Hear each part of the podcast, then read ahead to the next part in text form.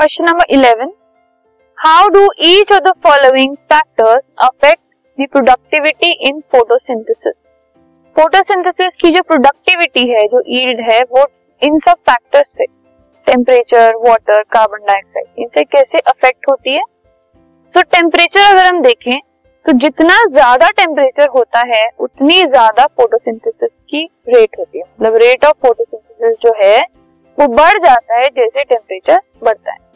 Water जब amount of water जो है वो बढ़ जाता है तो इससे भी जो अमाउंट ऑफ़ फोटोसिंथेसिस है वो भी बढ़ जाता है।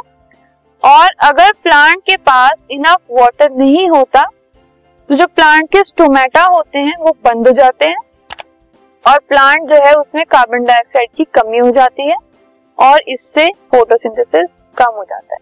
वाटर ज़्यादा फोटोसिंथेसिस ज़्यादा वाटर कम स्टोमेटा बंद हो जाते हैं। कार्बन डाइऑक्साइड कम हो जाती है और कार्बन डाइऑक्साइड की कमी की वजह से फोटोसिंथेसिस भी कम हो जाता है।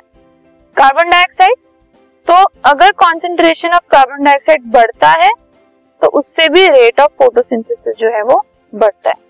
तो इन तीनों चीज़ों में जैसे जैसे ये बढ़ेंगी वैसे वैसे रेट ऑफ़ फोटोसिंथेसिस बढ़ता है। This podcast is brought you by Hubhopper Shiksha Abhiyan अगर आपको ये पॉडकास्ट पसंद आया तो प्लीज़ लाइक शेयर और सब्सक्राइब करें और वीडियो क्लासेस के लिए शिक्षा अभियान के यूट्यूब चैनल पर जाएँ।